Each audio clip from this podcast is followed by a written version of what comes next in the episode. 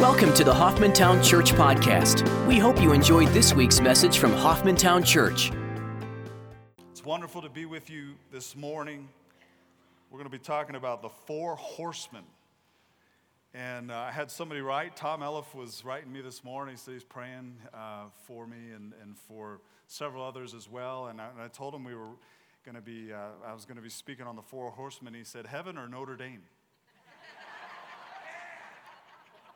If you didn't get that, you probably don't like football very much. And uh, so ask a neighbor, say, What the world is he talking about? It's all good. But yeah, we're going to talk about the four horsemen. And I got to tell you, um, this is a serious thing, isn't it? Revelation's heavy. Uh, what's the sense of urgency in our lives? What's the sense of urgency? There's so many different ways in which that we could uh, begin to talk about the Lord and his sovereignty, his power, his authority. But in chapter 6 of Revelation, we begin to see how the Lord begins to bring judgment onto this earth. This is the beginning of the tribulation. Now, we got a, a picture here for you. Let me bring us up to speed. I've taken some time to do some pre chapter 6 things. We've talked about the Antichrist and others, other stuff, the rapture, etc. But there are certain events that have been prophesied to bring us to the point where this seven year period, Daniel's 70th week, the tribulation, the great tribulation, Jacob's distress, there's all kinds of different names for it in Scripture, begins. You got that? You got that thrown up? So we've got the Olivet Discourse where nations rising up against nations is a sign of the beginning of the birth pangs of the end. We have the, the bringing back of Israel uh, together. Because we know that Daniel's 70th week really is about Israel in so many different ways. It's about the putting an end to sin, it's a putting down of rebellion, it's the Lord bringing justice to his creation. But then you also have Israel in control of Jerusalem, and you had the Six Day War where Israel is now in control of the Temple Mount. Potentially Gog and Magog, which is out of Ezekiel 38 and the whole picture of the Northern Alliance led by the leader of Russia and the alliance that he creates in order to come against Israel. You have a one world government, you have 10 kingdoms, and that's not, uh, I don't believe, is, uh, uh, Europe. Those are sectioning off the entire world into 10 different kingdoms. You have the reign of the Antichrist, or certainly the beginning of that, and you have a period of false peace, and then you have the signing of the covenant. And Daniel 9 lets us know very clearly that when that covenant is signed, that is when the stopwatch begins, and there's a seven year period of time that the Lord has uh, proclaimed will take place, and it's for two reasons it's for the putting down of sin or rebellion, and it is also for uh, the bringing of Israel back to himself. Now, I believe that the rapture takes place prior to the signing of the covenant. We're not told exactly how many years prior to, so it could be a significant time prior to the signing of the covenant. I don't believe the tribulation period of time is for the church, though I do believe, and we're going to see this next week in the fifth seal, that there are many who are saved during the tribulation period of time. I think it's amazing when you look at this program of the Lord. Some of this is obviously prophetic, it hasn't happened yet, and it is unfolding. And so we look at Scripture, we want to handle it as accurately as possible. We want to make sure that we allow Scripture to say what Scripture says. This issue of eschatology or the end times, the study of the end times, is very difficult and intricate. So, nobody, I believe, has an absolute dogmatic uh, view on this in terms of the time frames or the timelines. What we do know is that the Lord is coming back. Now, that we can say unequivocally. And in the midst of our message this morning, the issue here is that every believer can take heart that the Lord will judge sin and bring justice to this earth. Think about that. Have you had somebody do an injustice to you? Have you done an injustice to somebody? When we look at this earth and we look at all the things that are going on, there's a lot of injustice, isn't there? There's a lot of sin. and as the people of God, we know that we're not exempt from tripping and stumbling. We just know that we've been redeemed, we've been declared saints, that we are in Christ, that we are citizens of heaven, but we still struggle with it as well. Thank God for His grace and His forgiveness and His cleansing for us. We have a message of hope And the question, in many ways, becomes what is the urgency with which we are pursuing, following the Lord Jesus Christ, our Lord and our Savior? How are we availing ourselves to Him each and every day to walk in His truth, that His truth may be revealed through us, that His love may be seen through our lives? When the Lord wants us to witness or share with somebody, are we willing and available to Him in order for Him to do that in and through us?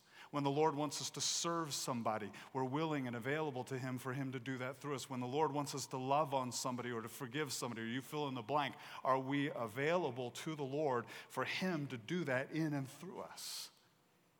Or are we so caught up in the things of the world that in some way, shape, or form we have lost perspective about what God has called us into this absolute amazing walk and journey with the Lord Jesus Christ Himself. Well, the first four seals in Revelation chapter 6, verses 1 through 8, are the four horsemen. And you know this term, the four horsemen of the apocalypse. The word apocalypse is just a fancy word for something that is now being uncovered. And what is being uncovered? It's not the four horsemen, it's the Lord Jesus Christ and the true identity that he really is to the entire world that he's the ruler, that he's the judge, that he's the supreme king of the universe. That is being revealed. And that is something that the entire 70th week of Daniel, the seven year period of time, is all about. These four horsemen, the henchmen of Satan, if you want to think of it that way, are really, I believe, energized, satanically energized men. They are certainly some form of being. Maybe they are angelic. Maybe they are demonic. We're not really sure. I would suggest that the first horseman, we're going to look at this carefully, is the Antichrist, which we know is an individual, is a human being that is energized by Satan. And as a result, I would look at these other three horsemen and ask the question are these also human beings on this earth given authority in order to accomplish certain things to bring about what Satan wants on this earth in terms of a one world government, in terms of a false trinity, etc. And as a result, God has given them the authority to do that, but they are still under God's supreme design with regard to what He wants to accomplish and will accomplish. It's a fascinating question. Can't be dogmatic about it. The point of the matter is, is if the first one's a human being, then I don't know how we systematically walk through and say the next three are not. We'll look at that carefully. What are the horses?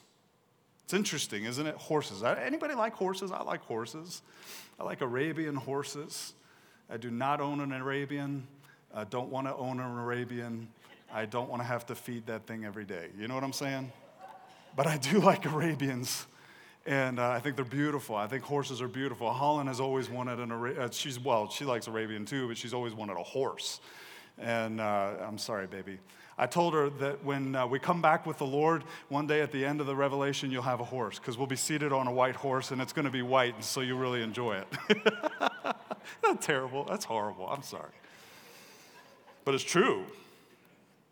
Warren Wiersbe says this the horse imagery is probably related to the vision described in Zechariah 1 7 through 17. I would encourage you to read that at some point. Horses represent God's activity on earth, the forces he uses to accomplish his divine purposes. The center of his program is Israel, particularly the city of Jerusalem. What we have here is the beginning of the opening of the seals. The scroll has now been unfolded, and the seals, one by one, are going to be opened. They are chronological in order, meaning they take place one right after the other. The seventh seal contains the seven trumpets, and the seventh trumpet contains the seven bowls. And what we have is a seven year designated period of time that begins immediately at the signing of the covenant by the Antichrist with Israel. And through the next seven year period of time, we have literally hell unleashed on planet Earth. There's no other way to put it. It's horrible, it's devastating. These are divine judgments of God's wrath towards iniquity, as well as his desire to bring Israel back to himself. Where at the end of this seven year period of time, we see Israel calling out to their Messiah, recognizing they had missed the boat, that Jesus truly is their Messiah, and the Lord stepping in to rescue them. It's amazing. Each of these four horsemen represent a seal that is being opened. The first seal, I believe, the white horse, is all about the Antichrist. Look at that, verse 1. Then I saw when the Lamb broke one of the seven seals, and I heard one of the four living creatures saying, as with a voice of thunder, Come. I looked, and behold, a white horse, and he who sat on it had a bow, and a crown was given to him, and he went out conquering and to conquer. Notice several things. First of all, the Lamb broke this first seal. I think that's absolutely essential to understand. These seven seals are divine judgments from God Himself. He is absolutely sovereign over it. He does not create evil, but He allows it in order to bring about His own purposes. And in the midst of this seal being opened, what we have is these horsemen coming in with their various roles in order to bring about evil on this earth so that God will use it in order to accomplish his purpose. He's an authority over this. He is absolutely sovereign over this. Secondly, one of the four living creatures tells the rider what to do. Now, if you remember chapter 4 and chapter 5, we had the 24 elders, which I believe represent the church. We also had the four living creatures that were around the very throne of God. And each one of these horses are told what to do. Each one of these men on these horses are told what to do. And this first one, this living creature simply tells him to come, and he gives to this horseman a bow, and a crown was given to him, and he goes out to conquer, or to, goes out conquering as well as to conquer. The rider is sitting on a white horse it's interesting because all the colors of these horses, I believe that the white here is indicating a false sense of peace. He's given a bow, but we're not told that there are any arrows given for the bow. And the indication very well may be that this individual, this Antichrist, I believe, is going out in order to conquer, but he does so in a way where he undermines, where he takes over through political intrigue. He goes about doing what he does and he doesn't have to use war in order to accomplish it necessarily and or directly. It's fascinating. He's able to win people to himself in a way where he's able to gain power without necessarily using force to do it no arrows, no quiver. He's given a bow indicating that he will conquer, but it's without the weapons necessary in order to kill. He's also given a crown. Now, if you know me and, and uh, you know this statement, right? There's at least two Greek words for every English word that we have. Am I correct? Do you know that by now? You surely ought to know that by now. There are two words from crown. This is the crown that my wife and my brother in law are named after Stephanie, Stephanos, Stephen. It has the idea of a victor's crown. The other crown is diadem, which is for somebody who is royal. So the indication here is that this individual is taking power. He is not royalty, he is not divine in nature, but rather he is victorious in what he goes about in order to accomplish. He says he goes out conquering and to conquer.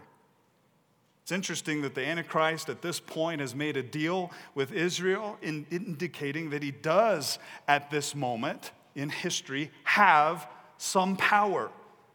But there's still much to conquer. So even though he has some power, it is given him to have more. We see this in the taking over of the world government. We see this in the way in which he rises even to further power, culminating in the middle of the tribulation, where he literally sets himself up in the temple uh, in order to look, up, look as if or to claim or declare that he's a God, and the entire world worships him. That's the abomination of desolation. So there's a lot of work for him to do. He's got some power, but he's going out conquering and to conquer. He is given the ability to actually do that. He is allowed, he's unleashed in order to do this. I think what Arnold Fruchtenbaum has to say about this is, is right on. He said, To fully understand the person and the activities of the Antichrist, he needs to be viewed within the framework of the counterfeit trinity. Catch that? The counterfeit, the false trinity. According to Revelation 13, an unholy trinity will be set up in the Great Tribulation. Satan will play the role of the counterfeit father. For just as the true Father gave all his authority to the Son, Satan will give all his authority to the Antichrist. The false prophet will play the role of the counterfeit Holy Spirit. You have Satan playing the part of the Father, you have the Antichrist playing the part of the Son, and you have the false beast or the false prophet coming along playing the part of a false Holy Spirit. It is a counterfeit Trinity. And certainly the Antichrist plays a major role in this. Let me review with you real quickly some of the things we went over a few weeks ago, but where does the Antichrist come from? I'm going to go through a series of passages here. Uh, if you ever want my notes, please just email Susan. I'll get you the notes because I realize we go through these pretty quickly. Sometimes uh, people get lost in, in the amount of verses, but just listen carefully to this. Daniel chapter 9, verse 26. Then, after the 62 weeks, the Messiah will be cut off and have nothing. Now, catch this. And the people of the prince who is to come you catch this? The people of the prince who is to come will destroy the city, speaking of Jerusalem, and the sanctuary. And its end will come with a flood. Even to the end, there will be war. Desolations are determined. The people of the prince who is to come, who will destroy the city. Who destroyed Jerusalem in 70 AD?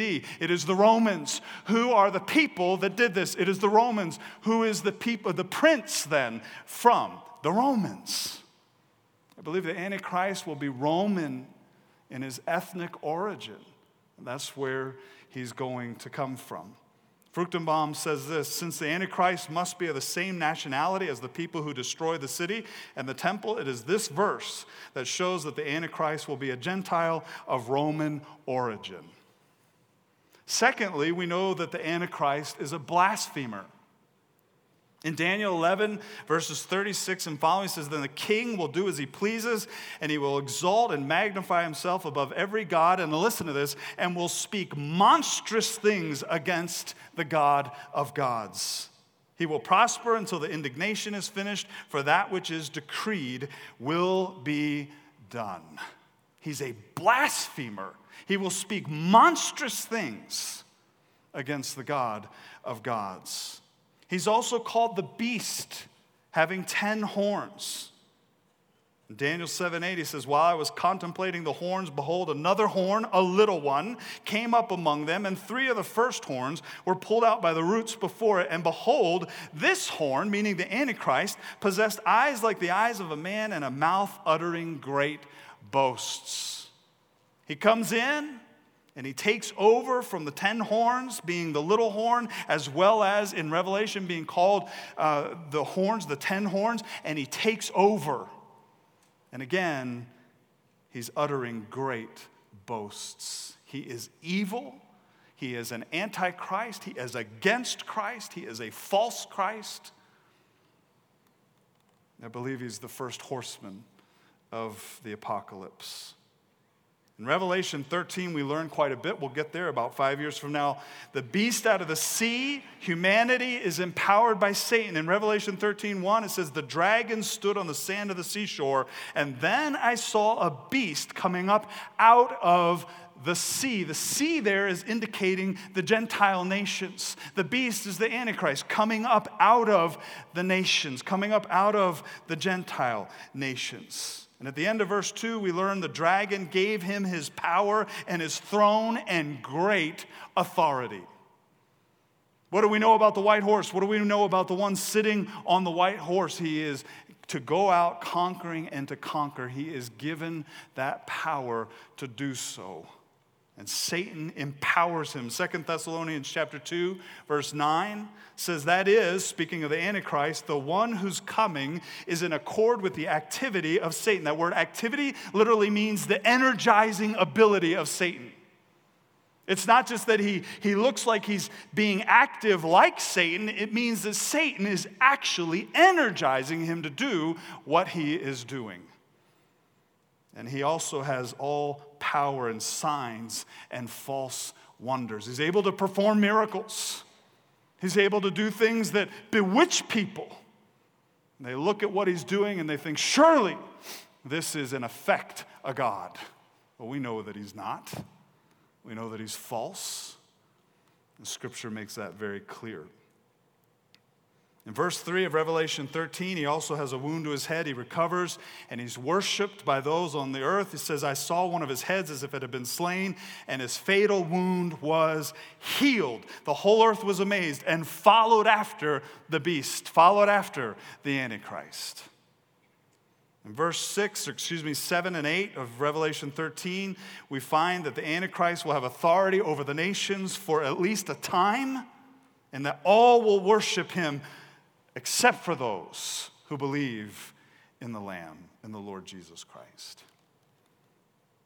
Incredible. He will set himself up, as I said, in the temple of God. And by the way, I think I said the fourth temple, and I apologize for the confusion on that. It is the third temple. And so, for those of you who had the discussion, I know some of y'all are here, understand it's the third temple that we are looking forward to. By the way, and we're going to have a picture of this in a few weeks. If you get on to Google Maps, you will find that Google has actually recreated the temple and placed it on the Temple Mount. What? Incredible.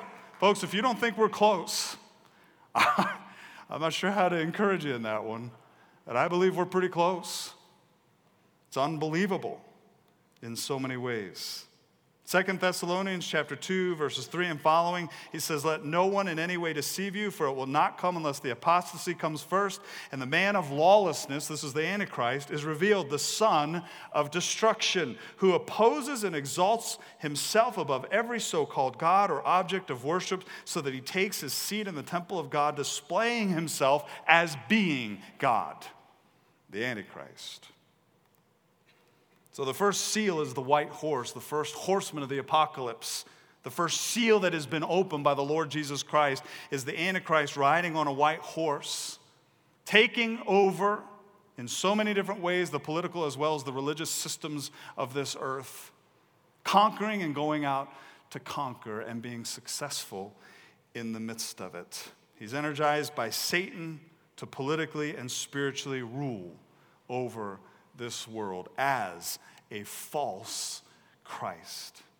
The second seal, verse 3 and 4, verses 3 and 4 of Revelation 6, the second seal is all about war. He says this in verse 3 When he broke the second seal, I heard the second living creature saying, Come. And another, a red horse, went out, and to him who sat on it was granted to take peace from the earth, and that men would slay one another, and a great sword was given to him. During the beginning of the tribulation, war will break out. Now, potentially, this could be Gog and Magog from Ezekiel 38. We looked at the list of things taking place prior to the signing of the covenant, prior to the seven year period of time, and Gog and Magog is listed there, Ezekiel 38. And it may be that Ezekiel 38, Gog and Magog, takes place here at the very beginning of the tribulation.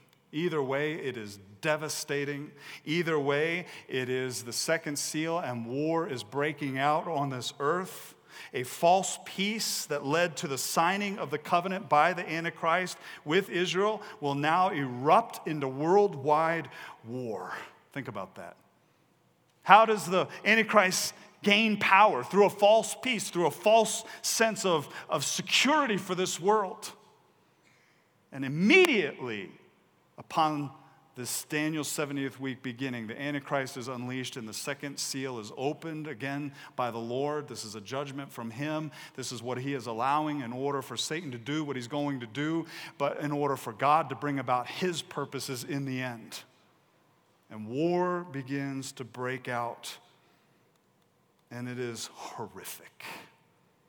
How do we know that? Because he says men would slay one another, and a great sword was given to him. Again, we don't know, and I won't be dogmatic about this. Is this a demonic being? Is this a man? My sense is that this is an individual, this is a man. Just like the Antichrist is a man, and maybe this is a henchman of the Antichrist in order to go about dealing with humanity and to bring war to humanity to create chaos in order to bring a one world government even tighter under the control of the Antichrist. And we're going to look at that in a little bit. Our history tells us that this is not outside the bounds of reasonability. We've seen this over and over again within even this last century. Peace will be taken from the earth. The great sword is speaking of the sword that Roman soldiers would use in battle. And the emphasizing of the greatness of the sword is referring to the scope of the war that takes place. It has a wide swath, it is totality. There's war everywhere. In Matthew 24, verses 9 through 10, in the Olivet Discourse, where the Lord begins to speak to the issue of the time of the tribulation, the Lord says this Then they will deliver you to tribulation and will kill you, and you will be hated by all nations because of my name. At that time, many will fall away and will betray one another and hate one another. He's speaking to the Jewish disciples and he's talking to them about the tribulation and what's going to happen during the tribulation prior to the abomination of desolation, which in Matthew 24 is what he then goes on to describe. And he's saying that this time before the abomination of desolation, which takes place at the middle of the tribulation, is going to be a time of death, of tribulation because they will come against Israel, they will come against the Jews. The Antichrist will lead armies against Israel and the Jews. The second seal, this red horse, is a horse of war, and it is worldwide and horrific in its scope. The th- third seal is famine. In verse 5, when he broke the third seal, I heard the third living creature saying, Come. I looked, and behold, a black horse, and he who sat on it had a pair of scales in his hand. And I heard something like a voice in the center of the four living creatures saying, A quart of wheat for a denarius, and three quarts of barley for a denarius, and do not damage the oil and the wine. The rider on the black horse is now given power in order to cause famine. The scales represent the measuring of food, which will be severely lacking. A quart of wheat is hardly enough for anyone to be sustained, much less a family. Barley will be more abundant, though barely. Barley was often used to feed animals due to its lack of quality. And so the food stores of the earth will be diminished and or certainly controlled to where the population begins to experience severe famine. Oil and wine were not to be damaged. Did you catch that? Unlike the food sources. And it's interesting why the Lord would cause there to be a moment where there's a line drawn as to the impact of what this third horseman was able to do. I believe this is a picture of God's mercy in the midst of this horrible famine. Oil and wine can be used for medicinal purposes as well as purifying purposes. And so, in the midst of this war and in the midst of this horrible famine, there is still the statement from the living creature, obviously from God Himself, in the midst of this seal being opened, this black horse that's been unleashed, this rider of death, if you want to think of it that way, where they are not allowed to touch the wine, they're not allowed to touch the olive oil for medicinal purposes as well as potentially purifying purposes. War brings about catastrophic change. When people are trying to control things, when people are using war and the execution and or the killing of entire civilizations. It has an impact in a way that is devastating. We get glimpses of it and tastes of it clearly from the past. I was talking to Tim Hale about this, and it was interesting the purifying aspect of things. When you talk about Gettysburg, just one battle, probably the fiercest, the most deadly battle in the Civil War, taking place in Gettysburg, Pennsylvania. Do you realize how long it took for the water to be able to be drinkable after that battle? Three months. Three months. They had to purify the water, they had to get water from other places. Think about that one battle. We're talking about a worldwide catastrophe here of a magnitude that we have never witnessed before. It will have devastating consequences. And I believe these men on these horses are henchmen of Satan in order to bring about what his desire, what his plan is for a one world government. But the Lord has a leash on this. The Lord is absolutely in control of this and will use this in order to bring about the end and ultimately to bring about his rule and reign out of Jerusalem. MacArthur puts it this way about the scales and the food. He says the average worker's salary will be, barely provide enough food for himself for each day and not enough to feed his family. Those with families will be able to purchase three quarts of barley for a denarius that will provide food for their families, but barley was low in nutritional value and often fed to livestock. We're talking famine, we're talking control, we're talking about a desire in order to control the entire earth and the population of the earth in order for the Antichrist to be set up as a God. And that's exactly what's taken place. The fourth seal death. Death has been happening all along, but now we see a seal opened by the Lamb where a living creature tells the fourth uh, horseman to come. In verse 8, he says, I looked, and behold, an ashen horse, and he who sat on it had the name Death. And Hades was following with him. Authority was given to them over a fourth of the earth to kill with sword and with famine and with pestilence and by the wild beasts of the earth. The ashen color here is, is uh, not a pretty color in this context. It is like a light green, sickly color. It has the idea of the color of somebody who has been killed, the color of a corpse. Hades is following after death, simply gives the picture of people dying and being thrown into Hades, which is where unbelievers go to await the final judgment. One fourth of humanity dies. In our numbers today, in our population, that's approximately 1.5 billion people. This is the fourth seal. The fourth. 1.5 billion people. How do they die? Well, by the sword, speaking of war, an increase and additional to the second seal. Famine intensified even more so from the third seal. Pestilence, disease now spreads due to the amount of death. I mean, we've seen this in, in more limited ways. Rats with bubonic plague or the Ebola virus and its impact and its potential the bird flu, the swine flu, epidemic viruses and disease due to the lack of food, the immune systems of people being lowered and incapable of fending off the viruses which now spread, the lack of medicinal ability, ability to get medicine. All of these things are taking place. And the last part of this is wild beasts. Even the fear of man that God has placed on the animal kingdom is removed, and wild beasts now begin to kill mankind. Folks, indescribable. Ezekiel 14 21 states this For thus says the Lord God, how much more when I send my four severe judgments against Jerusalem sword, famine, wild beasts, and plague to cut off man and beast from it. See, the, Lord's sovereign over this. He doesn't cause evil, He didn't create evil, He has allowed it.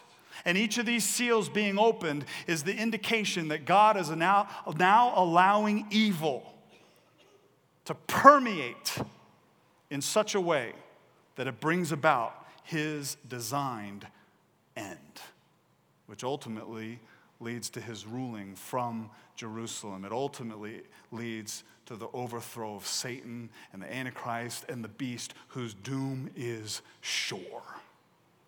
Incredible. I believe these riders are actual beings, clearly, but I believe they very well may be men. The Antichrist, certainly. And the fact is that they are satanically energized. Where's all this headed? Why is this taking place?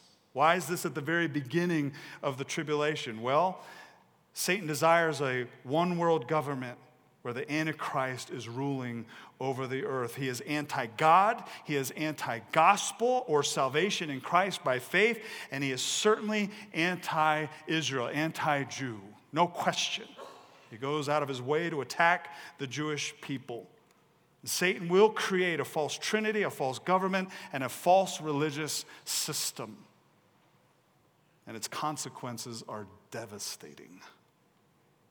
Throughout history, we've seen Satan at work in various ways and through various evil leaders. Remember Mao Zedong over China? In his first five years of power, he killed four to six million people just to establish his power, just to establish his rule. And in the midst of that, he created policies. Now, hear me on this. He created policies from the government that ended up with 20 million people dying because of famine. It's not so much that they had a lack of food because there wasn't enough rain, it's that he created policies that led to the death of approximately 20 million people because of famine. Remember Stalin? My goodness. Due to his policies, nearly 10 million people starved to death. You catch this? It's because of his policies to control that nearly 10 million people starved to death. This is in addition to the people he killed in opposition to him in the Great Purge. He created the gulag camps for indoctrination as well as punishment. Why? For control, for power. He used food sources. He used the things that we take for granted so often as a way to control in order to make sure that he had power. Adolf Hitler, the Nazi Party helped kill over 17 million people, 6 million who were Jewish, not to mention leading the entire world into World War II. My goodness. Have we seen some of these horsemen before? I would suggest we have. We've certainly had indicators. Pol Pot, the Cambodian leader who executed two and a half million people, he also killed many. And how did he do it? By depriving them of medicine and nutrition. Kim Sung Il, the leader of North Korea, this guy, I, this is unbelievable. He accused America of introducing an epidemic into his country, and then, in order to establish and, and to substantiate his claim, went about killing 1.6 million people just to say, See, I told you, America actually did this. That's incredible, folks. That's insane. That's evil. I mean, we've got Kim Jong right now with North Korea and the whole uh, weapons issue. We've got people all over this. I mean, folks, this world, as Os Guinness said it in the Truth Project, is seething and you can feel it. Something is about to happen. the beauty of it is we know that God is in control. When we talk about these four henchmen, these four horsemen, I believe that they will use policies of collectivism and or central government to control the world's population, whether it's by war, in order to go to war with people that are against them, in order to establish their power, the Antichrist power, or through policies where famine will take place, leading to the death of millions upon millions of people. Indescribable. In our day, we've got so many examples of this. Do we believe that there are people in our world, in our day, that believe in population control? Do we believe that in our day, in our time, there are people that are anti God, anti Christ in every sense? You better believe it. All you got to do is look at Planned Parenthood, folks. That's a fact. I'll tell you what, this Margaret Sanger and how she started this thing, I mean, folks, let's wake up as the people of God and recognize are we walking with the Lord? Is there a sense of urgency to our time and our day? Are we looking at these things through the biblical lens and understanding that we have hope, that we know God is in control, that we know that the Lord is sovereign and is going to bring about His rule and His reign on this earth? We're salt and light. We're salt and light. How are we walking day by day in God's truth? In God's truth. How are we living out as empowered by the Lord Jesus Christ Himself in us the truth of God's Word? How are we walking in truth? Day by day, moment by moment. How are we walking in integrity? How are we walking according to the truth of His gospel, the good news of the Lord Jesus Christ, and being willing to share with people the hope that we have that God is absolutely sovereign, that the Lord Jesus Christ loves them, went to the cross for them, and rose again, that they too can be forgiven and become a child of the King. How are we allowing the truth of Christ to reign in our hearts so that people understand that we have a hope and they're coming to us and asking us about it and we're ready to give an account for that hope because of what Christ has done for us? 2 Peter 3, verses 14 and 15, the New Living Translation. I usually use New American Standard, but I like this one.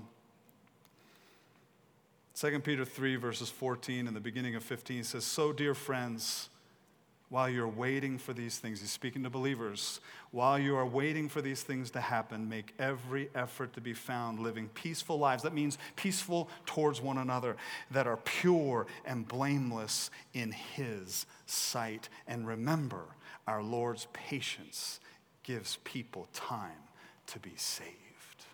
Wow. Boy, we can look at these four henchmen, these four horsemen, the beginning of this tribulation and we realize it's horrific. Horrific.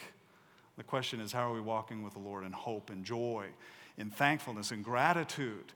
How are we urgently saying to the Lord in the midst of our season, in our time, Lord, I want to know you. I want to follow you. My life is yours. Whatever you choose to do in and through my life, whatever it is that you call me to, I'm willing to be used of you. Lord, I thank you that you live within me in order to empower me to do the very things that you are asking and even requiring of me.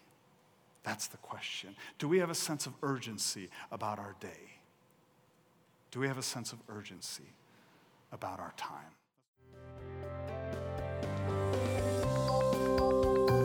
Thanks for listening to the Hoffmantown Church Podcast.